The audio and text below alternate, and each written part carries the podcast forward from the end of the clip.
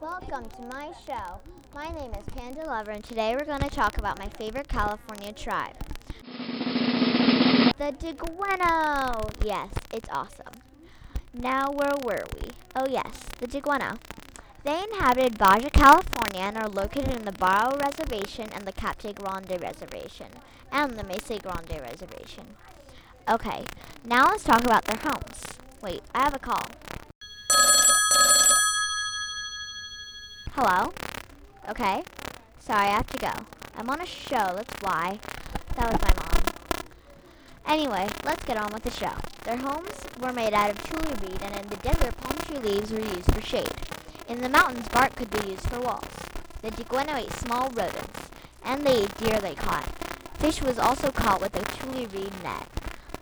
They didn't wear much. They only wore sandals and thorny brush and blankets when it was cold. Now, the daily life. Pottery and baskets were used, and fiber was, was used for the cord. Cord was the nets.